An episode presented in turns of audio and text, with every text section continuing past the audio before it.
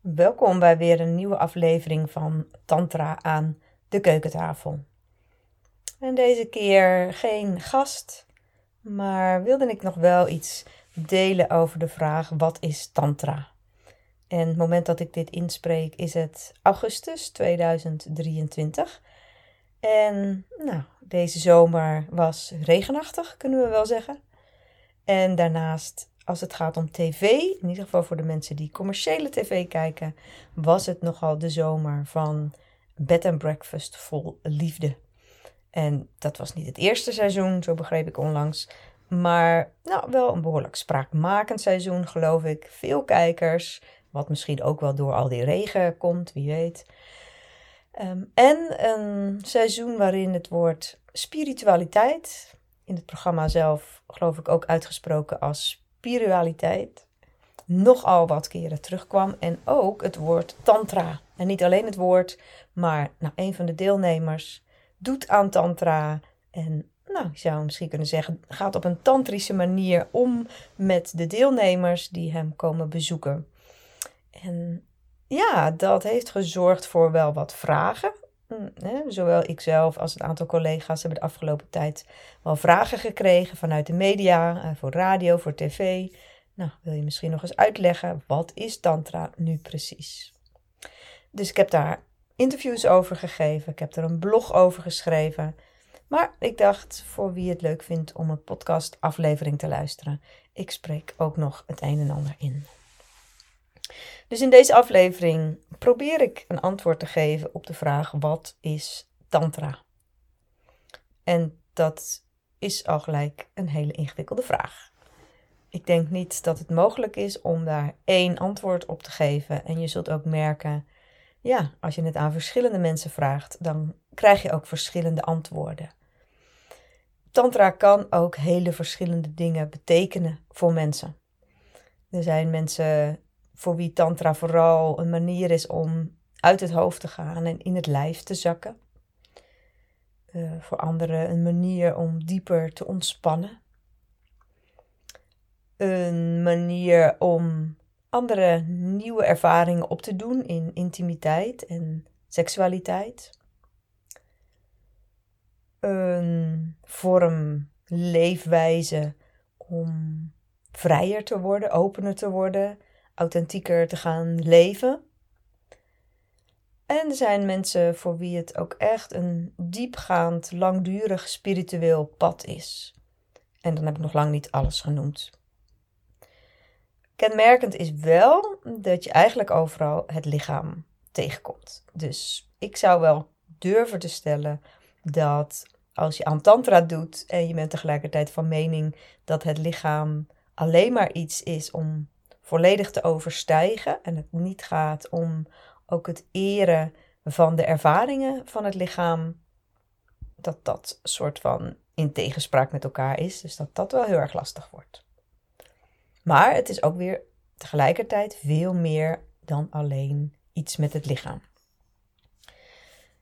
Nou, voor mijzelf helpt het altijd om in ieder geval een indeling te maken tussen de westerse neotantra, zoals we die ook wel noemen, die zo'n 120 jaar geleden begon, en de oosterse klassieke tantra, die zo'n 1500 jaar geleden begon, voor zover we weten.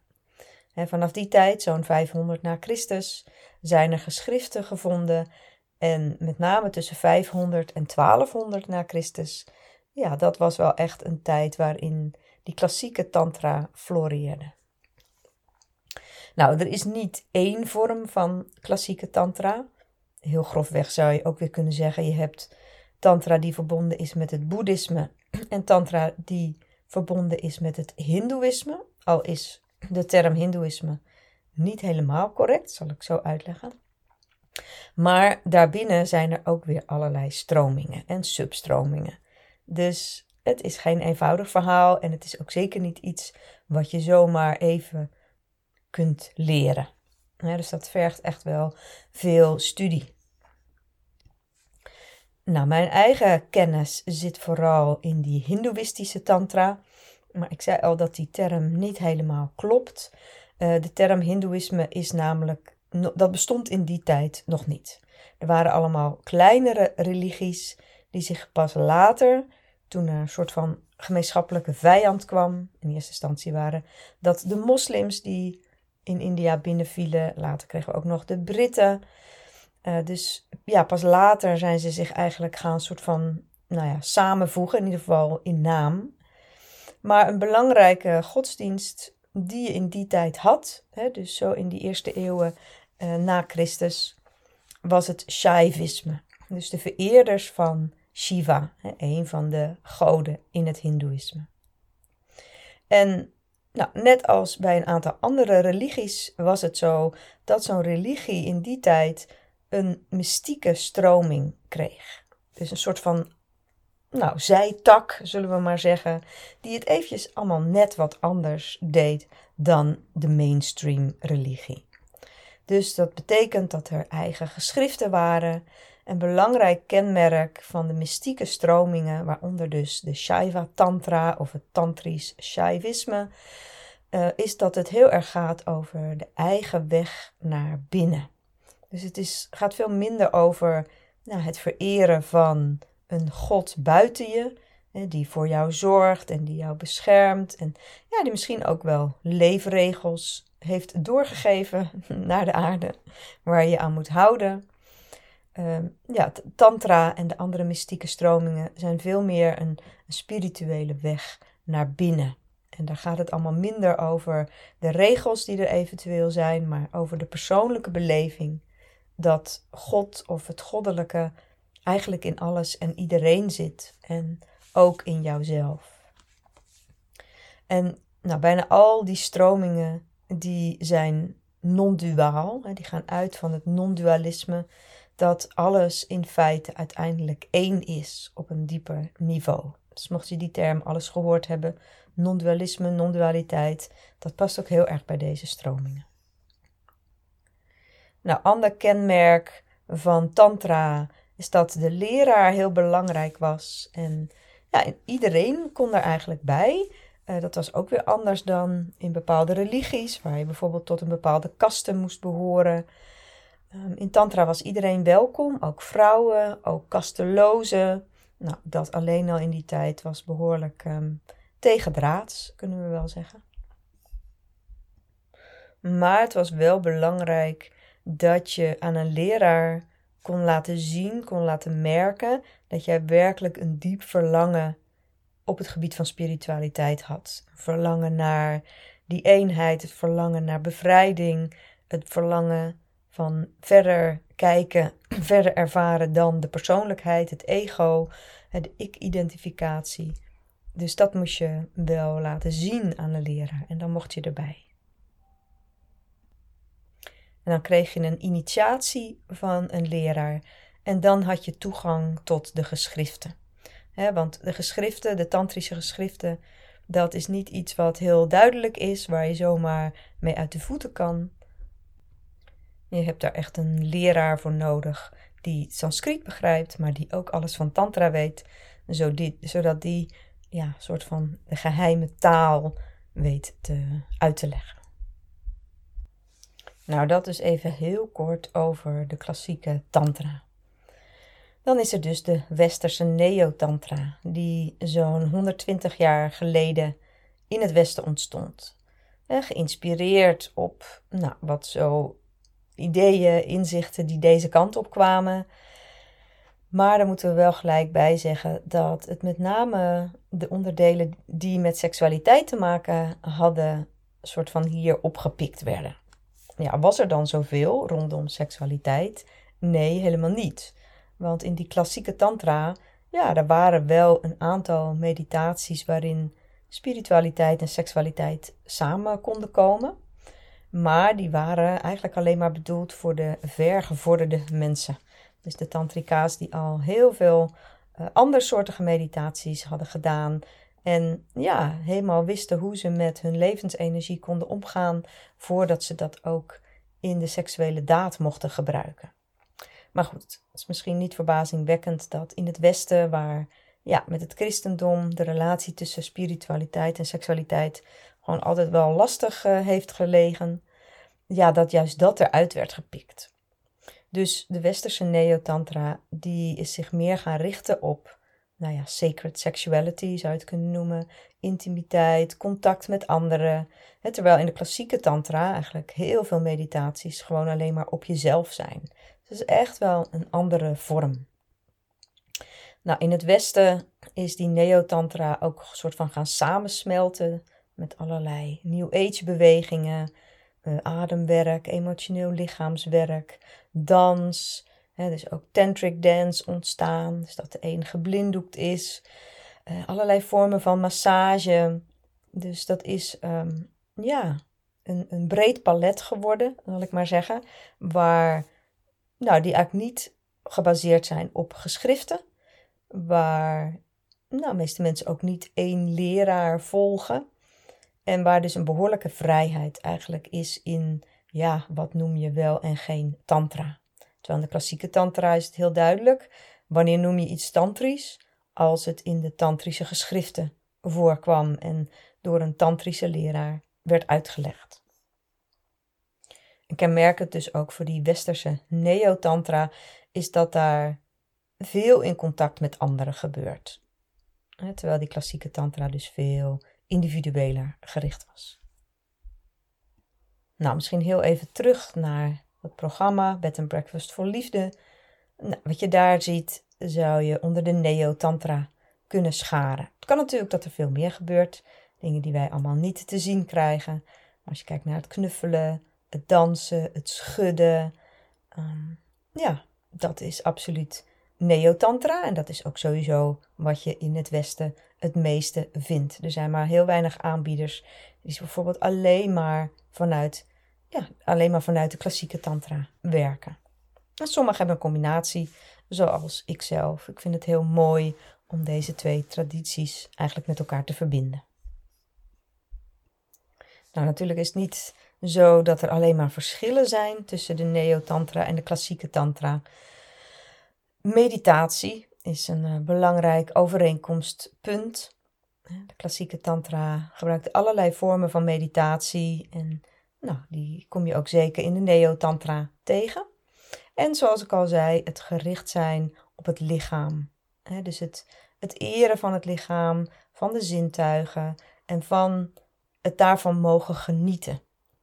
dus de klassieke tantra heeft een aantal doelen die doelen ben ik overigens in de Neotantra nooit tegengekomen. Dus dat was ook de reden dat ik op een gegeven moment dacht in de Neotantra: waarom doen we dit eigenlijk allemaal? Is dit alleen maar om ons lekkerder te voelen?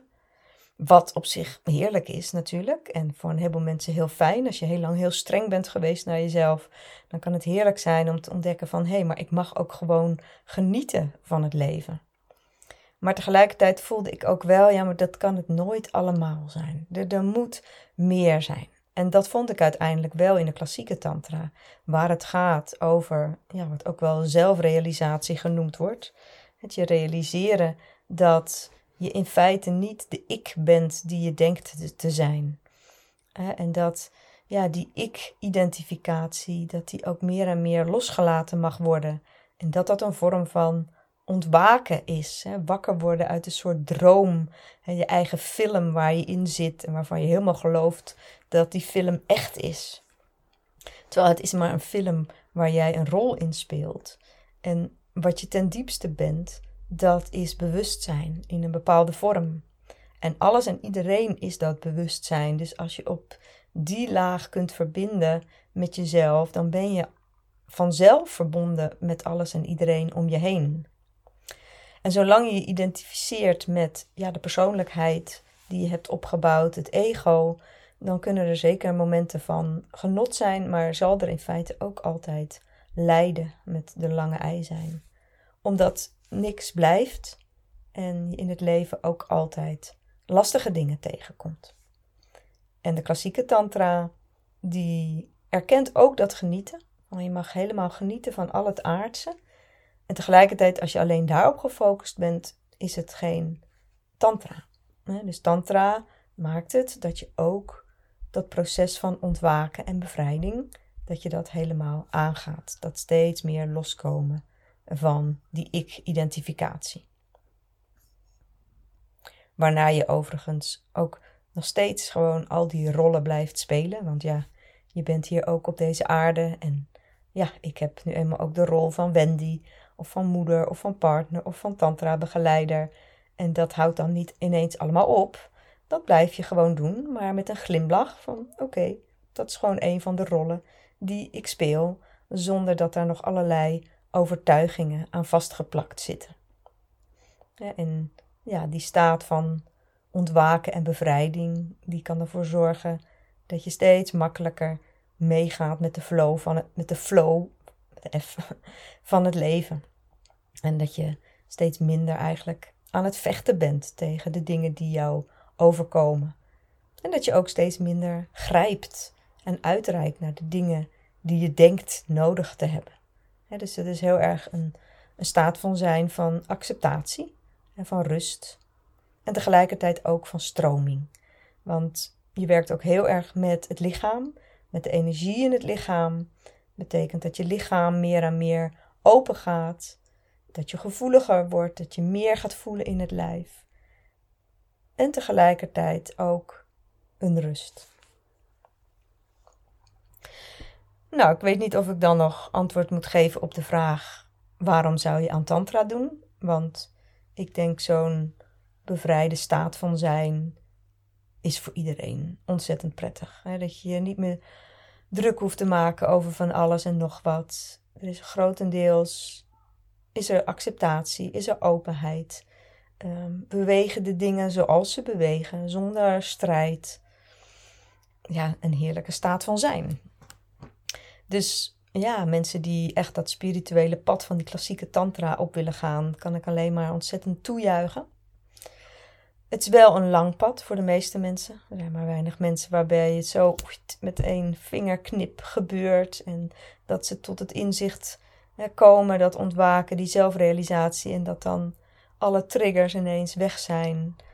Want ja, feit is gewoon dat we in de loop van ons leven pijnstukken tegenkomen. En ja, als we dus niet al vanaf begin af aan zo in het leven staan, volgens die tantra, ja, dan kropt zich dat op en ontstaan er allerlei blokkades, waardoor je juist wel in gedoe en conflict terechtkomt en niet in die staat van bevrijding. Dus dat is wel waar de meeste mensen mee te dealen hebben. En voor sommige mensen is tantra alleen dan genoeg. Uh, en andere mensen hebben dat toch ook wel te combineren met therapie. Waarbij ik dan wel de lichaamsgerichte therapie aanraad, omdat toch wel steeds duidelijker wordt dat trauma zich vastzet in het lichaam en dat je met alleen praten uh, waarschijnlijk de trauma's niet of hele, niet helemaal kunt oplossen. Nou, als dat hele spirituele pad, die zoektocht, ja, niet bij iemand aansluit, dan ja, blijft er in de neotantra toch ook nog wel een hele hoop over massages om dieper te leren ontspannen, om dieper te leren genieten van je lichaam. Ehm, allerlei mooie contactoefeningen waarbij je nieuwe ervaringen kunt opdoen in intimiteit en wie weet ook in seksualiteit. Ehm, meer inzicht in jezelf, um, boeiende ervaringen ook met andere tantrika's opdoen, uh, danservaringen, vrijer worden in je lichaam nou, emoties misschien verwerken. Dus dat uh, zijn ontzettend veel mogelijkheden. En als je ja, een verlangen hebt om nieuwe ervaringen op het gebied van seksualiteit op te doen, dat is zeker een van de redenen waardoor mensen bij Tantra terechtkomen. Dan zeg ik wel het liefst dat dat uh, goed mogelijk is om nieuwe ervaringen op te doen maar wel waarschijnlijk wel op een indirecte manier. Dus er zijn maar heel weinig plekken in Nederland waar je, als je aan Tantra doet, ook echt direct iets met seks doet of aan seks doet. Dat komt nauwelijks of niet voor. Maar tegelijkertijd is het zo dat al die andere dingen allemaal van invloed zijn op je beleving van seksualiteit. dus vrijer in je lichaam worden, eh, dieper durven gaan ademen, geluid durven maken, uh, makkelijker kunnen bewegen, uh, meer inzicht te krijgen over hoe de seksualiteit zich ontwikkeld heeft in jouw leven. Um, massages of drukpuntmassages, die ook wel de-armoring genoemd wordt. Zijn eigenlijk allemaal manieren om vrijer te worden in je lichaam, energie meer te laten stromen, zodat seksualiteit ook echt een ruimere beleving wordt dan iets wat alleen maar in je geslachtsdeel bijvoorbeeld ervaren wordt. Nou, is Tantra voor iedereen? Dat geloof ik niet. Sowieso moet je natuurlijk zelf een nieuwsgierigheid en een verlangen voelen om hiermee te beginnen. Maar als je heel veel trauma in je systeem hebt zitten en bijvoorbeeld echt nare ervaringen hebt, een grensoverschrijdend gedrag hebt meegemaakt of misbruik, dan is het wel echt een zaak om heel goed te voelen van is dit werkelijk het moment? En wil ik dat ook in een groep doen? Een groep kan extra spannend zijn. Dus misschien ja, dat je daar even goed over na moet denken, goed moet invoelen van is dit ja, te veel out of my comfort zone. dus de dingen die ik genoemd heb, als je daar al helemaal de kriebels van krijgt en dat ontzettend spannend lijkt, dan uh, is het misschien nog niet jouw moment en misschien komt het ook nooit. Het is, geen enkel pad is voor iedereen. En je kunt dus de keuze maken of je iets in een groep doet. En dat kan dan meer massagegericht zijn, het kan meer meditatie en breder zijn. Maar er zijn dus ook individuele sessies. En je kunt massages ontvangen. En bij die massages kun je over het algemeen gewoon net wat vrijer zijn dan ik bijvoorbeeld zelf ken van een massage in de sauna. Waar ja, je over het algemeen nou niet echt diep gaat ademen of geluid maken. Of ja, nou ja, misschien dat iemand wel eens moet huilen, maar ik vermoed dat dat niet zo heel veel voorkomt. En bij een tantra-masseur of masseuse mag je echt wel verwachten dat je gewoon helemaal lekker ja, in vrijheid kunt laten stromen wat er wil stromen. Er zijn ook mensen die wat bredere individuele sessies aanbieden. Dus bijvoorbeeld geen massage, maar dat je met een specifieke vraag kunt komen. Dat ze allerlei lichaamsgerichte oefeningen doen. En dan is tantra dus vaak gecombineerd ja, met bijvoorbeeld therapie of andere werkvormen. Nou, het zal je niet verbazen dat voor mij tantra natuurlijk gewoon een prachtig pad is van vrijer worden, van meer genieten van het leven, maar ook de diepgang van het leven. Ja, meer en meer gaan, gaan ontdekken, gaan voelen. Ehm, ja, voor mij ook vanuit de klassieke tantra gaat het niet alleen maar over leven, maar gaat het ook over de dood. Omdat je in tantra, ja, vanuit die klassieke tantra, we omarmen het lichaam en we mogen genieten van het lichaam. En tegelijkertijd mogen we ons ook iedere dag realiseren dat alles vergankelijk is.